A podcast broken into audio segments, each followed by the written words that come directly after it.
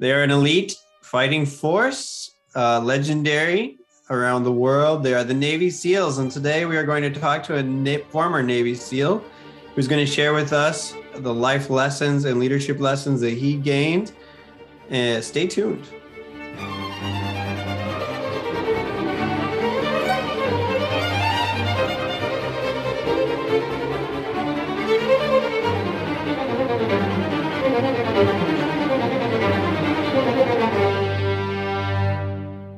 Everyone. Thanks for joining us on another episode of The Catholic Gentleman. We're grateful that you are here. I want to take a moment and thank our sponsor for this episode, The Saintmaker. We'll talk about that later in this episode.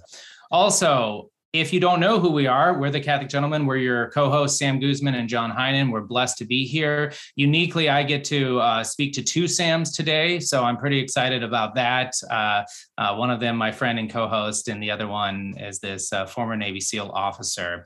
So, uh, if you is this your first time listening to us, please remember to subscribe, follow us on all these different uh, podcast players or YouTube. If you have listened to us a few times, you're inspired, we'd be grateful for all donations and all supports. We want to thank all of our current sponsors. If you are not a current sponsor, head over to patreon.com slash Catholic Gentleman. Take a look at some of the tiers that we have to offer. Uh, you're in our prayers, and we'd appreciate it if you kept us in your prayers. Yeah, and uh, if you're watching on video on YouTube, you may notice that John and I are in the in the same room, even though we're doing a Zoom interview. Uh, John's visiting me here in Oklahoma, and we're strategizing ways to continue the work of Catholic Gentlemen and expand that. And so it's very exciting for us to be together. Um, but that's why we're in the same room if you're watching on YouTube. So anyway, but without further ado, let's let's let's get to know our guest uh, and take it away. John. Yeah, absolutely. So Sam Blair is a former Navy SEAL officer. He also holds degrees from Cornell University, MBA. He has an executive certi- uh, certificate from MIT. He has trained over 90 new future SEAL officers, and he's traveled all over the world, been deployed in Africa, Middle East, and South America. So, what really excites us is that not only is he a former Navy SEAL, he's a former Navy SEAL officer that has been uh, training. He's a devout Catholic man. He's a father, uh, married, obviously, uh, lives in Louisiana, and we're so excited that he would join us uh, today. So, Sam, how are you doing? Doing great. Thanks for having me, John, Sam. Pleasure. And uh, you know, for what it's worth, hopefully we can also be friends, John. I know you're friends with Sam Guzman, but at the end of this, maybe we can uh, also spark a friendship as well. Um, Sam squared. No, I like it. Perfect. Yeah. well, I'm doing wonderful. And again, thank you so much for for hosting and uh, thanks for that kind uh, introduction. I'm blushing. So pumped to be here. Absolutely. So, Sam, what we like to do is we like to start and talk about you. And I know you went to Franciscan University, which I didn't mention early on. So, you've been a Catholic. Have you been a Catholic your whole life, or was it a, conversion that you had and you decided to go to a Catholic university? We'd love to uh, start there and just hear from you. Yeah, yeah. So, Cradle Catholic. Uh, I'm the oldest of four. Um, my parents, wonderful. My, my dad was a Cradle Catholic. My mother actually converted the year uh, before I was born. I think two years into marriage, um, had a conversion, and a lot of that had to do with my dad's faithfulness. I think just showing up, being patient with her questions, and um, just continuing to be consistent. Um, and I, honestly, I think the reason I'm still a Catholic today is because of my dad, just mm. his consistency and faith. And as a guy, I think seeing my dad, uh, you know, hey, we're going to Sunday Mass was a lot different, I think, than some of my friends who are like, yeah, I'm not Catholic anymore. And you kind of peel that onion back. Oftentimes, just the mother leading the charge, you know. So I, I, really credit faith to my parents, but but in a big way, a big shout out to my, my dad. Oh, how wonderful! And so, why uh, Catholic University? What what was your hopes when you decided to go to college? Uh, was it to eventually join the Navy? Um, Navy's real close to my heart. I just want to say thanks for your service. And my grandfather, who I've mentioned on this episode many times as one of my uh, ideal archetypes of a man, uh, was in the Navy for many years and served in the Navy. So, I, my my father's actually in the Navy as oh, well. Praise God! Yeah. Right on. This is yeah. great. Good company, right? Yeah. So, kind of like you gentlemen, um, I grew up in a military family. So my grandfather was a naval officer, and then my dad went to the Naval Academy, was a Marine pilot uh, before getting out, becoming an airline pilot.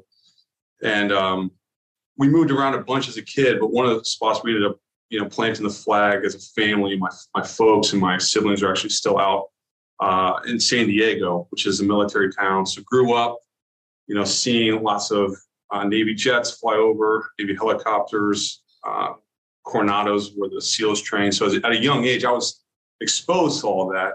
Um, not to mention, you know, having a grandfather and, your father having served, there's kind of peek behind the curtain a little bit. Like, oh wow, this is not only doable, but these are guys I respect. I want to do this. So it was definitely in the forefront of my brain early on. Um, as far as Franciscan, um, I'd never heard of the place. My mother actually sent me to a, a conference when I was going into my, my, my freshman year in high school. Uh, she was probably concerned about me with good reason. She's like, we got to get this guy on the straight and narrow. So she forced me into this conference. I knew nobody. I was like one of three people from our parish. Uh, two of the other individuals were females that I, you know, didn't necessarily associate with at that age. So literally by myself in this road trip, University of Arizona. And uh, up until that point, my faith journey was I go to Sunday mass because I don't want to get my I don't want my parents mad, you know, and then I'll get my donut, call it a day, and rest of Sunday's mine. At that conference, I was like, oh my gosh, this thing is real. This whole faith thing is real. Jesus is real. He loves me. Okay, check. And that that demands a response. And so that was a huge calibration shift going into high school.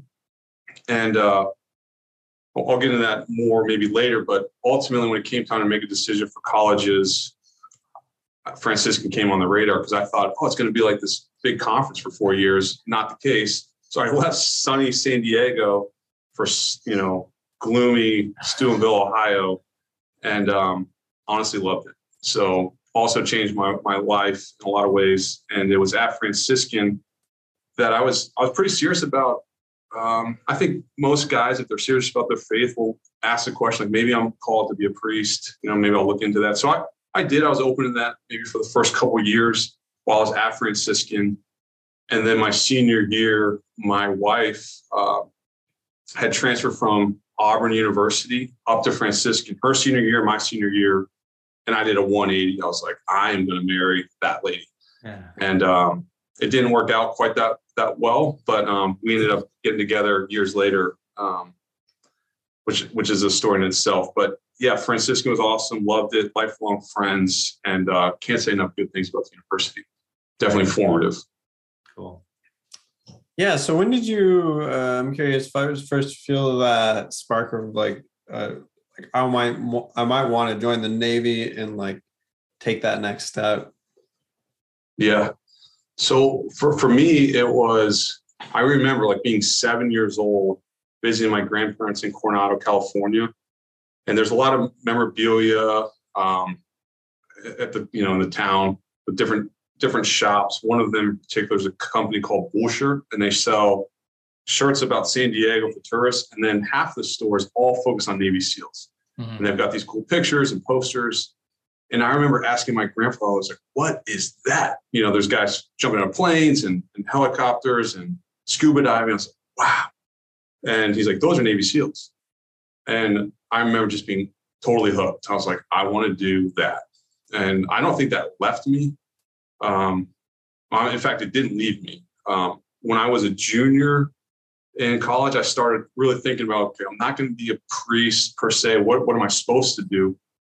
And this is kind of, I guess, wild because it was an interesting experience uh, and a personal one.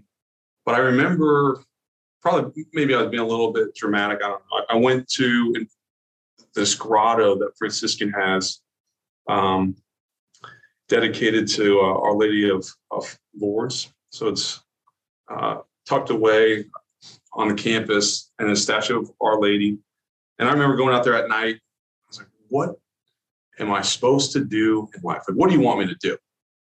And uh, I did one of these like pondering things, you know, put my fist on my chin and just kind of lost in my own thoughts. And I looked down, and there was this uh, special forces figure that maybe some kid, you know, had left, but literally, literally at my feet. And I was like, wow, okay, uh, that's interesting. Um, and I, I held, held on to that thing. My kids, my boys, I have two boys and a little girl. My boys, can I have that? I was like, no, no, no, that's, that's my special toy. Um, but that was definitely something that kind of, again, we reawoken that childhood desire. And um, I would say leaving college is when it really kicked into gear, Sam. I um, I did a, a stint with some friends in uh, in Ethiopia in Africa, working with Missionaries of Charity, and uh, there was he got these four nuns working with like a hundred kids in this little orphanage called Bali, Africa, the eastern part of Ethiopia, and a lot of these kids had been mutilated uh, intentionally blinded with acid. And my understanding is they were put on the streets of the capital Addis Ababa to beg. People would take them in at night, take their money, put them, you know, give them some food, put them back on the streets. This is vicious cycle, and some good Samaritans got them out of that. Uh, that's that's that cycle. And I remember trying to process this as a young guy, like, whoa, whoa, whoa, time out. They, people did what to these kids? And I think at that stage there was this element where it just I wanted to do something more, something um, bigger than myself. Uh, and we, as a country, were also involved in Iraq and Afghanistan. And not to like weigh in on thoughts there, but there was a, definitely uh, a pride as a country, and I wanted to get involved. Um, and a lot of that was just in my early 20s, and I thought, wow, who, who's the best trained, best equipped?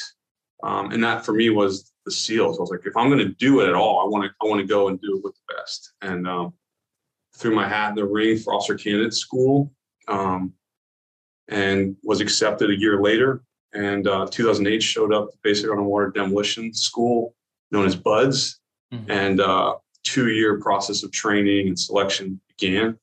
Um, and then spent over a decade in the teams. Um, you know, doing all sorts of fun stuff with some great people, and, and it was awesome. So it's kind of a, a catalyst there. Yeah, it's really great. So so that I understand, basically you um, you had some signal graces, it sounds like, and then you you joined the Navy with the intent to become or to join the SEAL. It wasn't you you joined the Navy and then while you were there, you you discerned, hey, maybe I throw my ring, you know, my name in the hat to uh, to become a SEAL. But it was really with that intent from the beginning. Is that correct? That's right. Yeah, and what I love about uh, hopefully the Navy's still doing this, but there's a great optionality there, saying like, hey, list the three things that you want to do if you get selected officer candidate school. And I just put Navy SEAL, Navy SEAL, Navy SEAL. um, and so I think the intention is like, hey, if you want to be a pilot and that doesn't work out, do you want to be a submariner? You know, if that doesn't work out, do you want to be a ship driver? And for me, I just put one, two, three, SEAL. And if that doesn't work out, lose my number, you know, kind of yeah. thing. So yeah. Uh, yeah. So obviously there's a lot of guys that that kind of feel that desire, like I want to be the best of the best, like I want to, and they go to the, you know, they go, they sign up, and but then they like they, for whatever reason, I mean, they just can't they can't get there. And so I wonder if there was like any moments for you where you're like, I don't know if I'm gonna make it. I don't I, like I don't know if I'm gonna like pass the tests that are required of me. Um, like what was that experience like for you?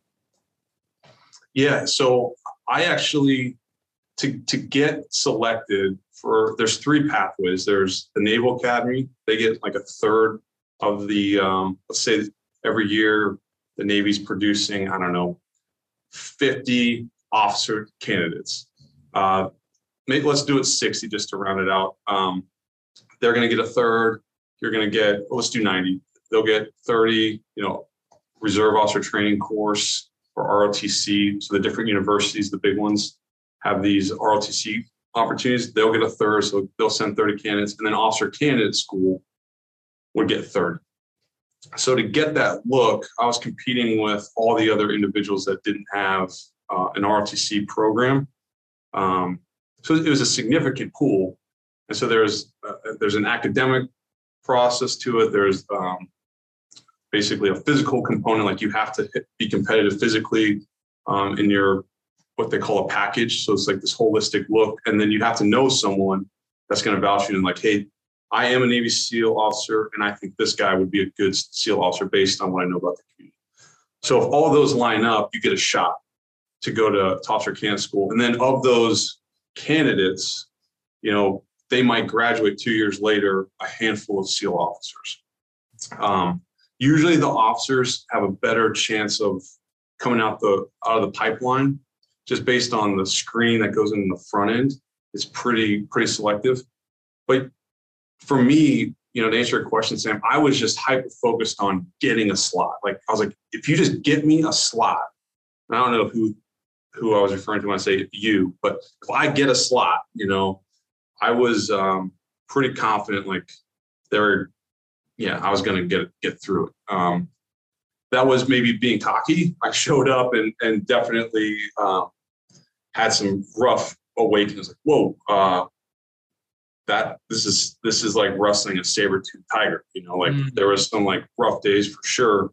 Um, but honestly, Sam, the roughest part for me, uh, and maybe the listeners think this is this would be funny. I don't, but I overlooked officer candidate school completely. I was like, oh, this is just kind of like a formality because it's truncated. It's like four months, and I was just blown away by the level of detail of like I, I I definitely got to a point that I was like, man, I got to make it out of officer candidate school first before I even get to BUD/S. Um, I I got wrecked at officer candidate school. I just cracking too many jokes, wasn't serious, didn't take it seriously. I was like, oh yeah, this is just minutia, always behind the power curve. Um, so it took me a hot minute. Um, it, you guys have time for a story? Yeah, yeah please share. Yeah, we're enjoying. So, so second day of officer candidate school, I sh- so one I show up late. So I show up. All everyone else is in a uniform except me. I've got longer hair than I do now because I was a beach lifeguard while I was uh, putting in my application, and I'm wearing like a bright colored Ralph Lauren shirt. So like everyone's like, "Who's this guy?" You know, long hair, bright shirt. You don't want to stand out, OCS. So I already stood out, and I was the only guy in my class going that had a contract to go to BUD/S. So I was like, ooh, I wonder how many push-ups this guy can do. I was like, stop, stop talking to me, you know? So I was getting cornered immediately um, for like two days. And then on the second day is when you get introduced to your Marine drill instructor. So the, the Navy cut a deal back in World War II where they were short of instructors and the Marine Corps was short of uh, like mechanics for their aircraft. So there was like a swap, and he was like, "Hey, we'll send you a bunch of mechanics. Can you send us the drill instructors?" And so that arrangement's still in place today. So Marine drill drill instructor uh, shows up to Rhode Island, and day one, we like march into the chow hall, and there's supposed to be like two lines. There's like the inside line, the outside line. I was the the number one guy on the outside line, and then the person to my left on the inside line was uh, female who was going supply officer. So we were, the goal was she was going to turn left. I was going, or she was going to just march in place, and then six steps we're going to turn together. This is like this is a ridiculous story, but this is my introduction to the Navy. So I'm the outside guy. I make a turn. She apparently didn't turn tight enough, so the drill instructor's sitting there like, "No, take it back." So we reset we do it again, we fail again, take it back. So this happens like three times. And on the third time, I'm walking back to the line and I I like do one of these to the drill instructor, like this lady, you know. And I roll my eyes and like point at her, like get her out, you know. She's she's she's holding us all back. And he lost his mind. Like there's hundreds of people in this chow hall. And day one, meeting this guy, he's like, Are you rolling your eyes in my chow hall? And I, I was like, well, an officer doesn't lie, steal, or cheat. And I was like, I got to tell him the truth. I was, yeah, I was rolling my eyes. He's like, get out. It's like, you like, get out, get outside. It's like, okay. So I walk outside. I'm in like a khaki uniform that's super tight. And uh, it's Rhode Island in the winter, January, snowing. And uh, I have like short sleeve khaki uniform, khaki pants, which is somewhat formal attire and he has me step outside into the snow, start doing jumping jacks. Like, I gotta get this guy on my back. So I'm just yelling, thinking he loves intensity. He's like, shut up, shut up. Okay. He's like, roll. I was like, roll? He's like, roll. So he had me do a somersault down this hill into this icy water. So I'm like, in this icy water, he's like, push ups. I'm like, just yelling, yes, sir. Um, he's like, shut up. You know, he's like, sit up. So I'm doing sit ups in this icy water. And uh, this is even, this is like day two of officer candidate school. So I'm like, gosh, I've totally underestimated this place. And he's telling me, you know, shut up. But I want him to know I heard him, you know. So I'm like, have my mouth closed, but I'm saying, mm-hmm, like humming or trying to let him know, like I I am acknowledging. And he's losing his mind. He's like, I told you to shut up. Are you an idiot? And I was like, I want you to know I'm not an idiot. So I was like, no, sir. I said, I told you to shut up. So it's like this back and forth. Finally, he's like, get back in the chow hall. And it was one of those moments in life where the music just stops. I like open up the door and like hundreds of heads just like look at me. Music stopped and I'm again isolated. I'm like, dude, this is not how I wanted to start my Navy career. And um, I think at that moment, I was like, I got to get it together or like these childhood dreams are done. Wow. Yeah. So that was, that was day, that was day one with the drill instructor, day two of my naval career. Um, and yeah, there's lots of fits and starts in officer candidate school, but um, that was like, that was the beginning of my career. So I was like, I gotta, I gotta buckle up or I'm not even gonna make it to BUD/S, you know? Yeah. Wow. Yeah. That's intense. that really is. My goodness. Um, so when you were, I, have you always been, I guess, a physically fit guy, or was that something that you had to really work on? That's where my mind immediately went because I know I've done Mark Lauren's "You Are Your Own Gym" for many weeks, and you know he talks about basically it's that the mental exhaustion and the physical um, exhaustion or the ability just not to be able to to maintain that level stamina. Was that ever an issue for you or does that resonate with you? Did you see a lot of guys drop out um, weren't able to make it because of those things? What in your opinion was uh, the the biggest difficulty that you had to overcome? Yeah um, so fitness was big growing up. My mom was actually uh, my pe coach growing up and she was a uh, she's big into swimming. My mom's so my dad, like I said, he was a Marine. He's he's a freaking uh, athlete in his own right and, and, a stud.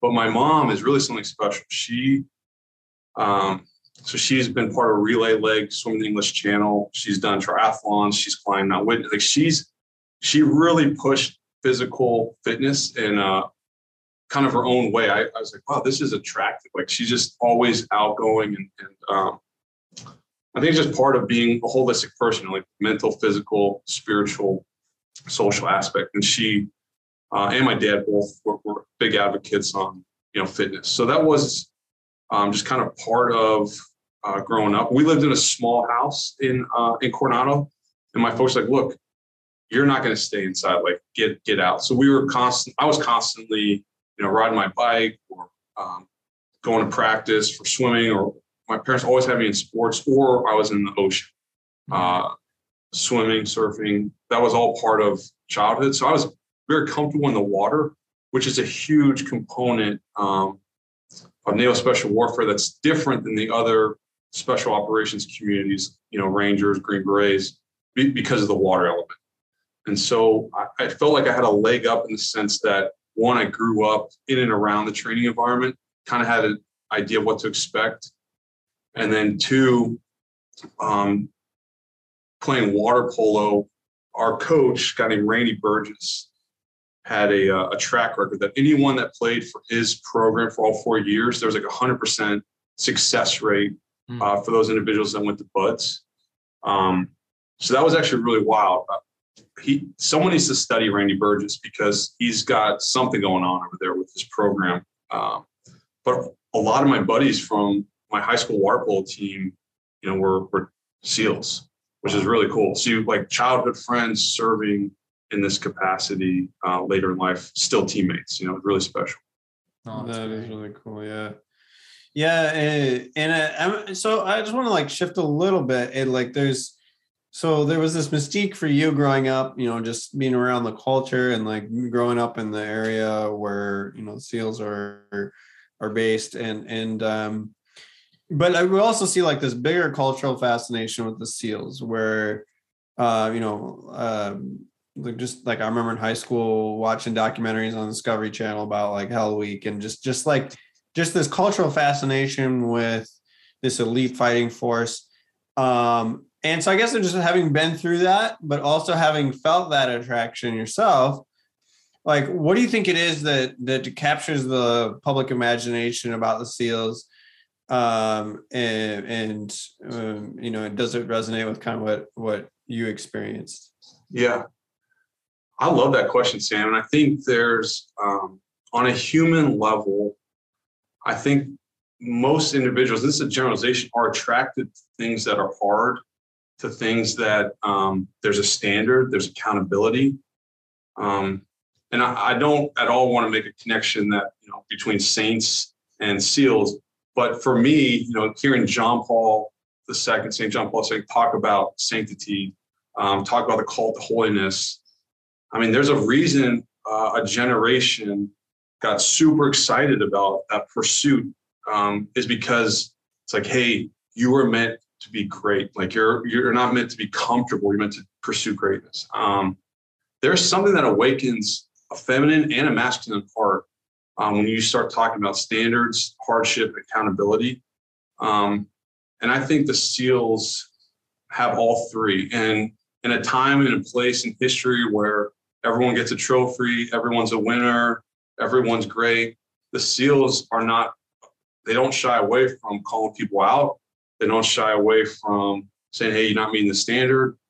And there's something attractive about that. Like, hey, here's the line, and that's like, if you want to play, there it is. Like, we're not. And right now, I mean, you can be. They're open up to men, women. They're like, hey, here's the standard. We care about lethality. We care about being a good teammate, and here's the physical, you know, limits. And if you can if you can meet that, great, welcome to the club. If not, you know, go take a hike. And I love that they're just hard and fast.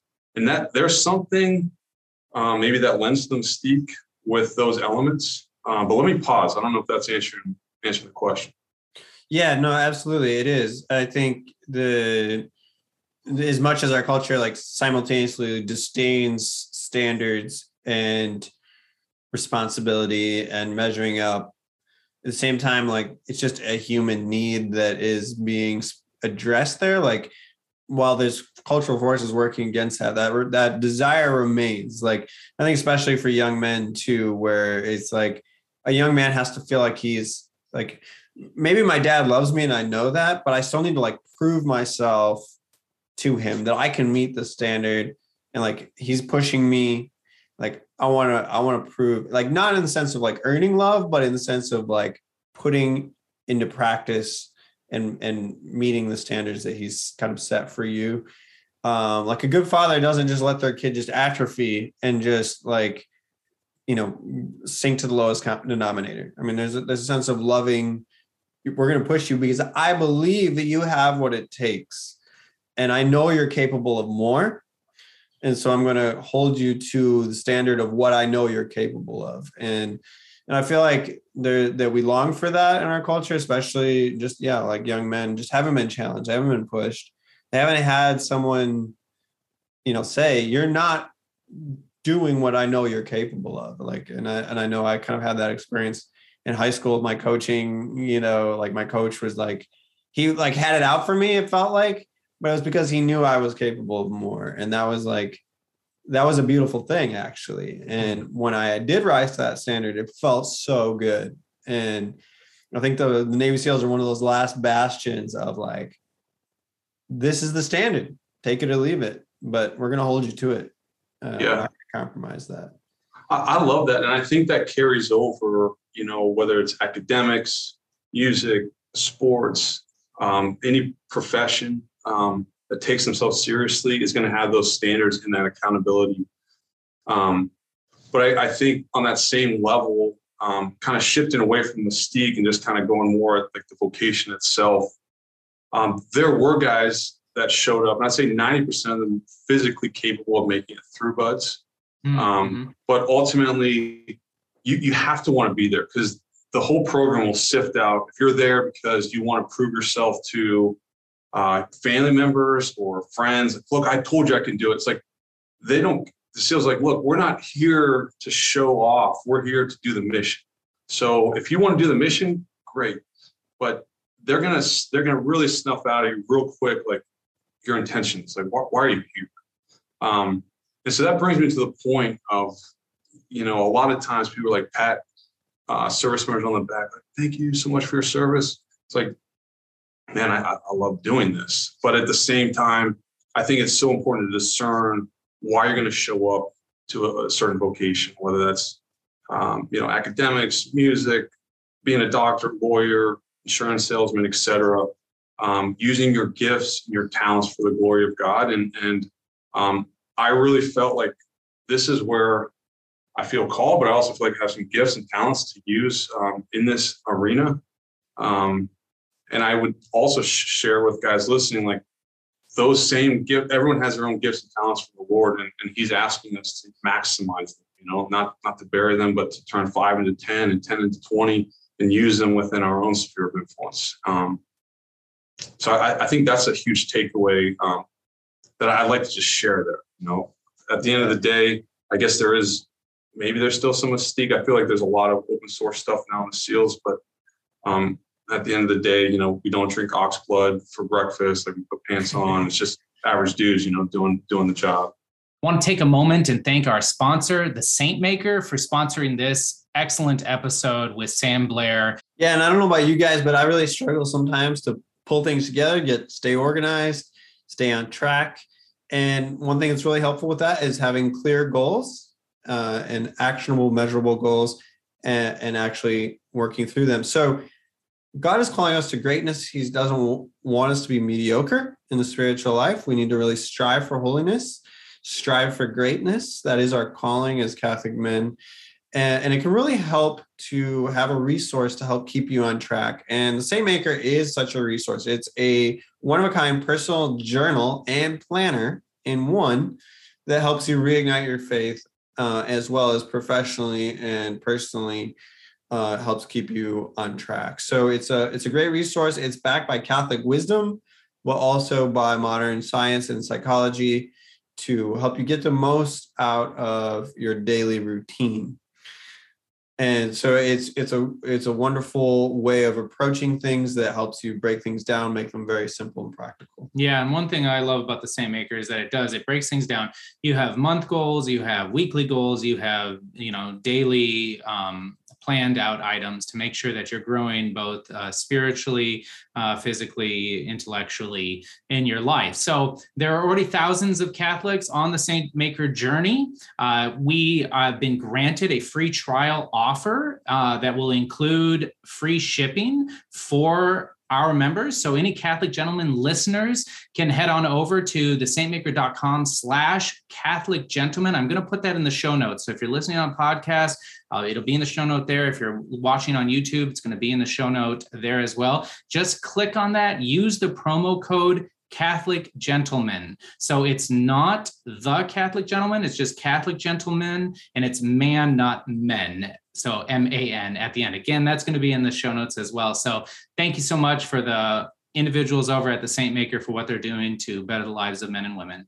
Well, and one of the things that I keep on um, hearing, you know, or, or being called is this idea of sacrifice, right? That that you have to sacrifice uh, so much to to accomplish the level that you are at. And I'd like you to talk a little bit more about that. So you traveled around the world and uh, you got married, right? And so you're having kids and stuff. And so there's a sacrifice for a certain greater good. And I'd love to hear from you. Um, you know what was what was some of the what were some of the other desires of life or things that you had to sacrifice for this this pursuit in excellence right? Which is what we're talking about. We're talking about that challenge that that we all um secretly long for as a body mind and soul individual. And so i just you coming from such a unique uh, uh, position in life i'd love to hear uh, from you uh, with your experience as an active, you know, Navy SEAL and a Navy SEAL officer, you know, kind of um, how that um, how that helped you in your your growth, um, you know, body, mind, and soul, if that makes sense. Yeah. Um, well, I think a lot of the sacrifice too, um, and I just share this, I guess, candidly, um, is a lot of this falls to yeah, sure, the veterans themselves. There's a lot they sacrifice, but it's the it's the spouses, it's the children on the back end too. Like they're also sacrificing, and I really feel for for the spouses and the children because they didn't sign up for it, and that was something I started wrestling with a lot. Like, man, I'm gone a lot. I'm, I'm I'm away from home a decent amount, not a significant amount of time, and I'm selfishly loving this profession. You know, my wife and kids didn't, didn't sign up for this. Um, and I, I want to unpack that a little bit. So one, you know, when I I signed up, I was single. My first deployment, I was single. That's a lot different than future deployments where I was married, and then future deployments married with children. Mm-hmm. That changes the dynamic. Plus, you know, you're getting older. Um, you're getting a little bit wiser on stuff. Um, there's less bravado. There's more uh, cerebral uh, component to the job, and um, I, I'm not advocating that all wars need to be fought by single individuals, but for me, the decision was, hey, you know, my primary vocation is is a husband, uh, is a father, and and so I started um, making some moves to offering from the military uh, a couple years ago, and a lot of that had to do with the last deployment I was on, just um, married and I young kids. I was like, man, this is this is totally different than it was when I when I first showed up to the to the scene. So um, that said, it, it, took me a hot minute to to make that decision. And I remember when my oldest was born, I put my paperwork in. I said, "Hey, I'm I'm done." Yeah. And uh, I got a call like, "Hey, Sam, we want to give you a platoon on the West Coast, SEAL Five." And my wife, this was like a huge point of contention. Um, and selfishly, I, you know, probably I'm not going to armchair quarterback it, but I made a unilateral decision. One of the few in my life, uh, in, in married life, I was like, yeah, I'm going to, let's do it. And I came home. I was like, hey, babe, I, I pulled my papers, I'm staying in. And oh, by the way, we're moving. and here's this lady like with a little baby. And then she's pregnant with our second. And we're moving across country from Virginia to San Diego. And uh, that was, talk about sacrifice. That was all on my wife. She had the team on her back. And she was rightfully upset. She's like, "What what are you doing? Like, what kind of decision maker are you?" Uh, so that stung. Mm. Uh, that said, um, in hindsight, I, I really feel like that was a great tour, and it was uh, really necessary in a lot of ways to set up for the off ramp in the long game. Mm. Um, yeah, yeah. It, so so a lot of sacrifices both for from your wife and and, and family but also you know like the feeling kind of like i love this but i have responsibility to my family now yeah. and just kind of feeling that tension um i just do want to ask you know this i've i've known some some people in the military who um, have strong faith um and but i also know that like sometimes some of the culture that just goes along with that can be kind of a challenge to face sometimes. And i'm just i'm curious like how did you handle that? Like you had a strong catholic foundation and you kind of came into the military with that. And i'm just wondering like were there challenges for you or did you find a lot of support for your you know your faith? Uh and what was that like for you just kind of throughout your your uh, career? Yeah um I definitely think faith was paramount, you know, in uh, my career um, and continues to be paramount in my civilian career. But I, I do applaud the military. You know, they still have a strong chaplain corps, which is great. So even overseas, there, there were some deployments where I was away from the sacraments for a couple months. Um, but but there's others where I, I, had access to, which was phenomenal. You know, um, so so that was huge. Um, staying close to sacraments, even on on deployments. Um, what a gift! And then as far as the culture, you're right. I mean, there's there's definitely um, alignment with regards to the mission, with regards to um, camaraderie, teamship. So I was really close with a lot of guys that maybe didn't share my faith or share my outlook or um, maybe value systems completely. Um, but there's enough common ground there where lifelong friends. That said, some of my dearest friends are from the teams because not only did we have all this alignment, but then we shared the faith on top of that. Like on just such good friends because of that. Yeah. That's amazing. Yeah, wow. Uh, so carrying with this, um, was your uh, um, deployment when you went to these different places uh, and you saw probably a lot of wickedness and a lot of you know the depravity of mankind i would assume. What, were you ever challenged in your faith? Was your faith ever um, you know on edge or did you find that it only strengthened your faith? I'd love to hear any thoughts that you have uh, regarding that or how to stay diligent as a man in, in your pursuit of holiness you know when the world seems to be falling apart and you in particular are going to um, fight some of those um, evils? Yeah, I would say the latter. I think it, it only reinforced and strengthened my faith. But I think more than that, it also gave me a great appreciation for America and the fact that we're founded on, on laws and that, you know, laws are meant for the well-being of humans. Humans aren't made for laws. You know, like that whole thing, when you start looking at a breakdown of essentially decivilization you have a great appreciation for civilization mm-hmm. um, and a lot of you know uh, the, the, monasteries you know founded by saint benedict that kind of helped keep civilization moving forward in a, in a positive direction.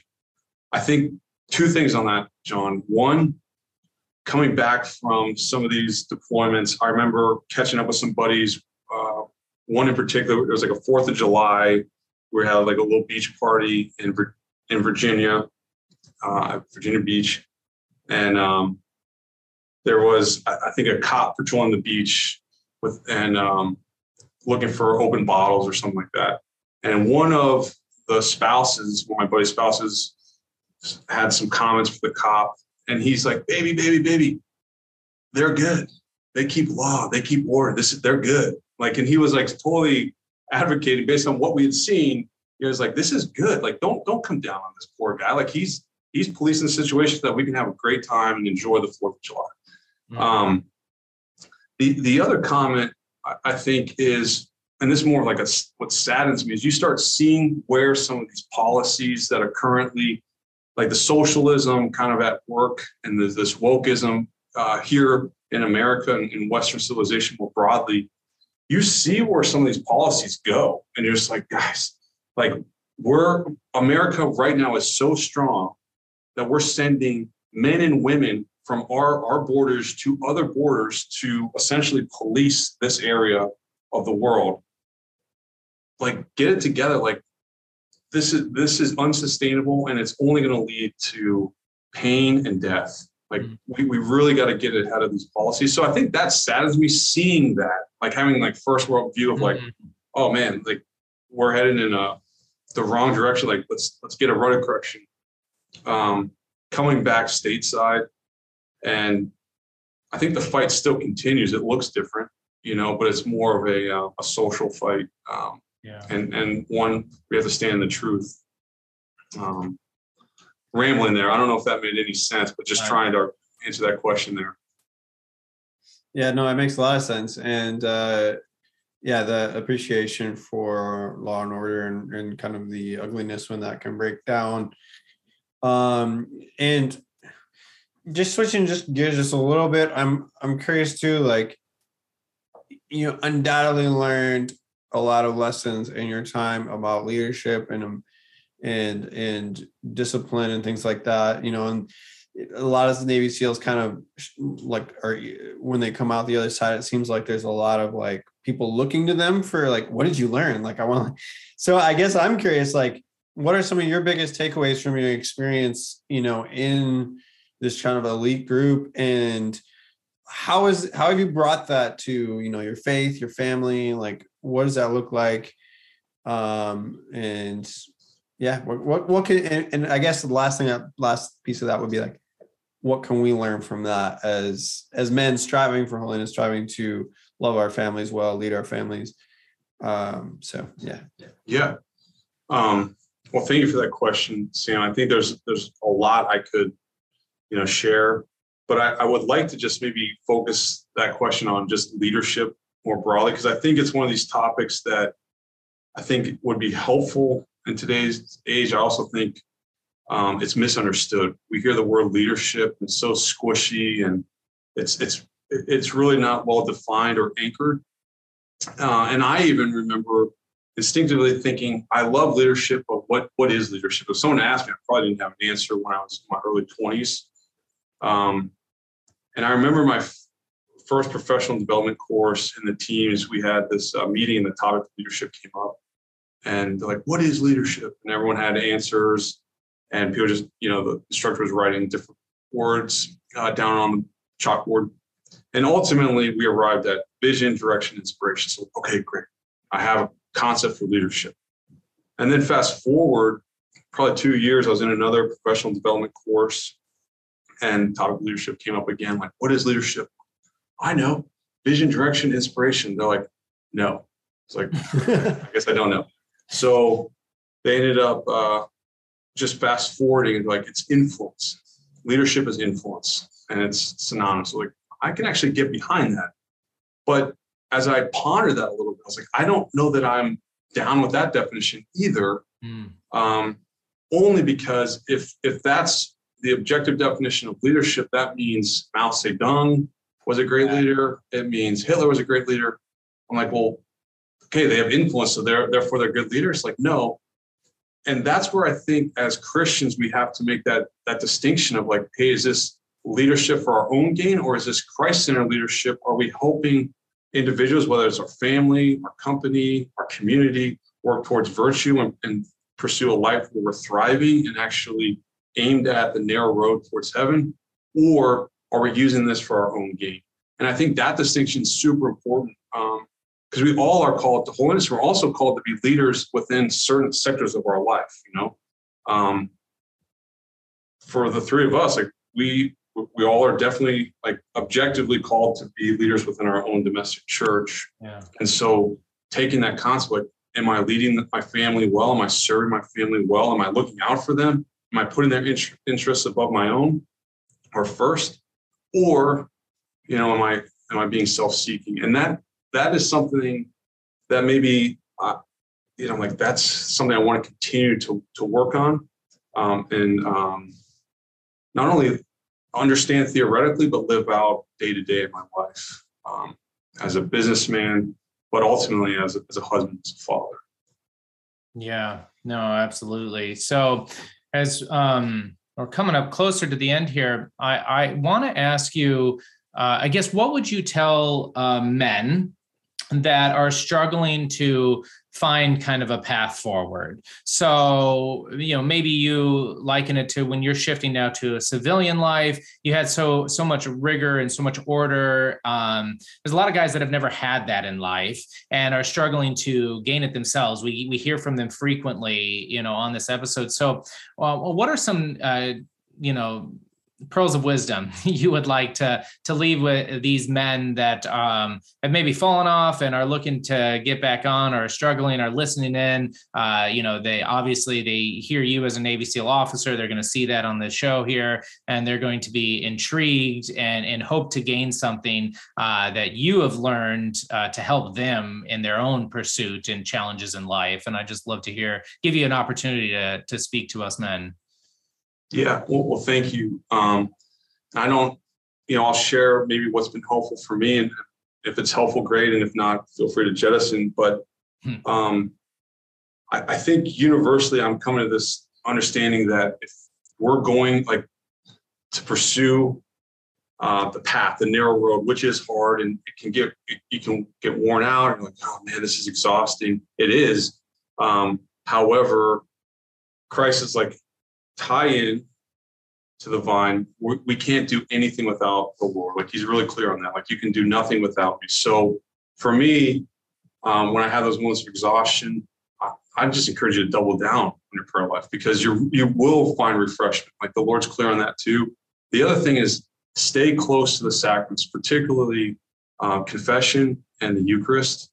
uh, sin dulls the will and the intellect. So I think whenever we're kind of getting into the, the muck and the mire, I would just encourage men to just reset, start over.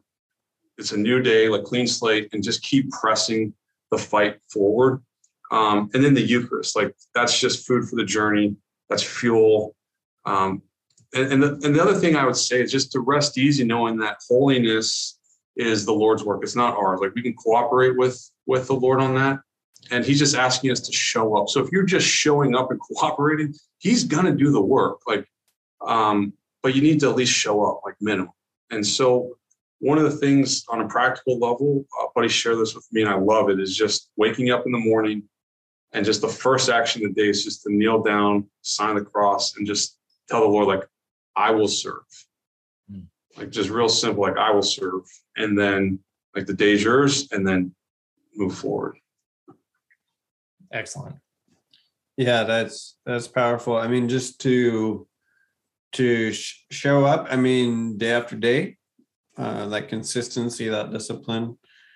Um, and I guess that would be my last question too. Is what would you say to someone who's really struggling with discipline? I'll just admit, like that's one of those things that's very difficult for me. Like unless I have somebody outside like pushing me, like it's hard for me to hold myself accountable sometimes where it's like I know I should be doing this and but and maybe I'll do great for like a week and then I'll just like I'll fall off the bandwagon. So what would you say to people who maybe struggle with discipline? Maybe it's maybe it doesn't come as easily to their personality or whatever, but but they also realize they need that structure and that order like how did you develop that um, and what would be some suggestions yeah um, it's a, it's a it's a solid one. I think there's um, a solid question.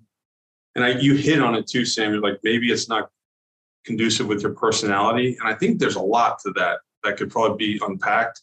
You know some some personalities are just driven towards that. They're just checklist charlies. Like they just that's just how they live and operate and move through the world. Um, and I have, you know, children that fall in line with that and maybe mirror me. And then I have other children that are just sanguine and just like, yeah, whatever. And you have to like constantly remind like, hey, please go take your clothes and put them in the dirty hamper. Like, okay. And it's like, no, no, literally go take like yeah. put your clothes in the dirty hamper, you know? and so I get it, you know, and both uh, of those personalities are wonderful in their own right. And God created both those personalities. So I think part of that is just realizing like where do you fall in line, and then okay, give yourself a little bit of some breathing room. Like you're you're you're not better or or or it's just different, you know. So I think one of those things, just because one person's more disciplined than the other, doesn't mean they're better or on a uh, a faster track. You know, I think it's just a matter of nuance. And so I would say one, rest easy. Two, just identify what is it that you do need and then solve for that.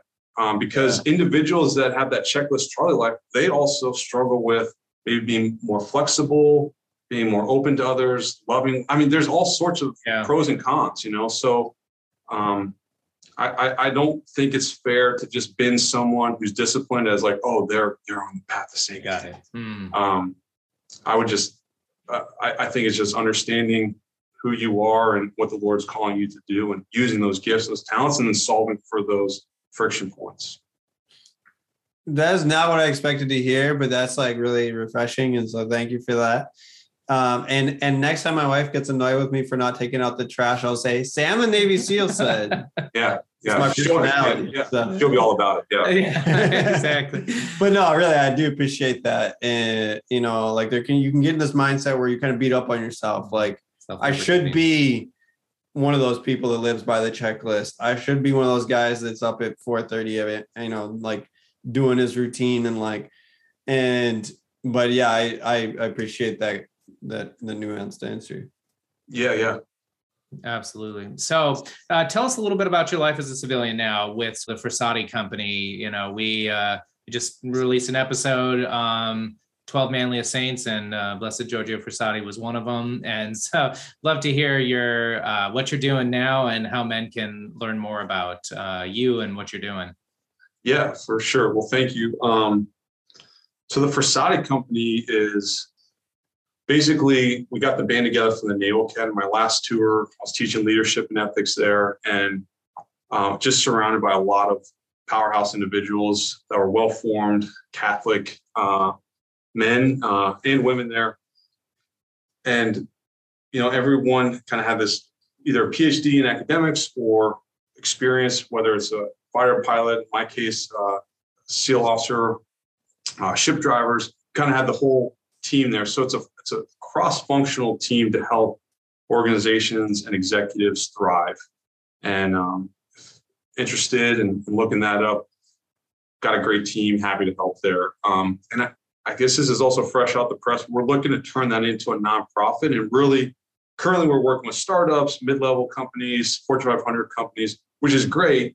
It's a, it's a pretty wide gambit, but we're really kind of focusing it now towards the Catholic executives, Catholic universities, Catholic companies, Catholic nonprofits. So really trying to, to, to kind of play in that sector to serve as a mission arm of the church.